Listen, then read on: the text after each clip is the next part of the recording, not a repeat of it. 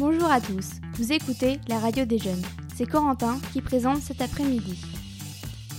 En une, un tragique raid aérien en Syrie. 15 enfants et 2 femmes tués ce lundi. Un terrible bombardement s'est déroulé dans une école à Harbin. Cette ville est toujours tenue par les rebelles depuis le 18 février. Le régime syrien mène une offensive particulièrement violente et meurtrière dans cette région. Aux États-Unis, une femme a été frappée par le progrès. Dans la nuit de lundi à mardi, une piétonne a été renversée par une voiture autonome Uber. L'entreprise a suspendu dans la foulée son programme de voiture autonome sans conducteur. Et en France, où en est ce projet ? Nous avons contacté le directeur Uber France. La Fondation pour un monde sans fumée nous a dévoilé aujourd'hui à New York l'étude pour mieux comprendre les fumeurs. L'enquête nous dévoile leur motivation face au danger du tabac. Au temple de la défense du français, Emmanuel Macron parle.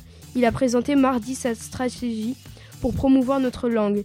Le président veut faire de la France la 3e langue parlée au monde. Nous écouterons les moments forts de son discours.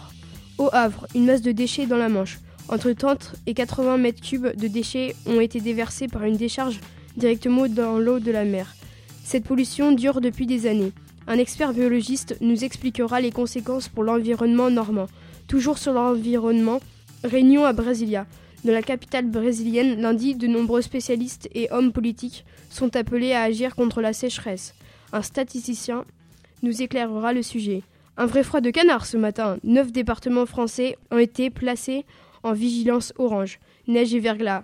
Et dire que c'est le printemps.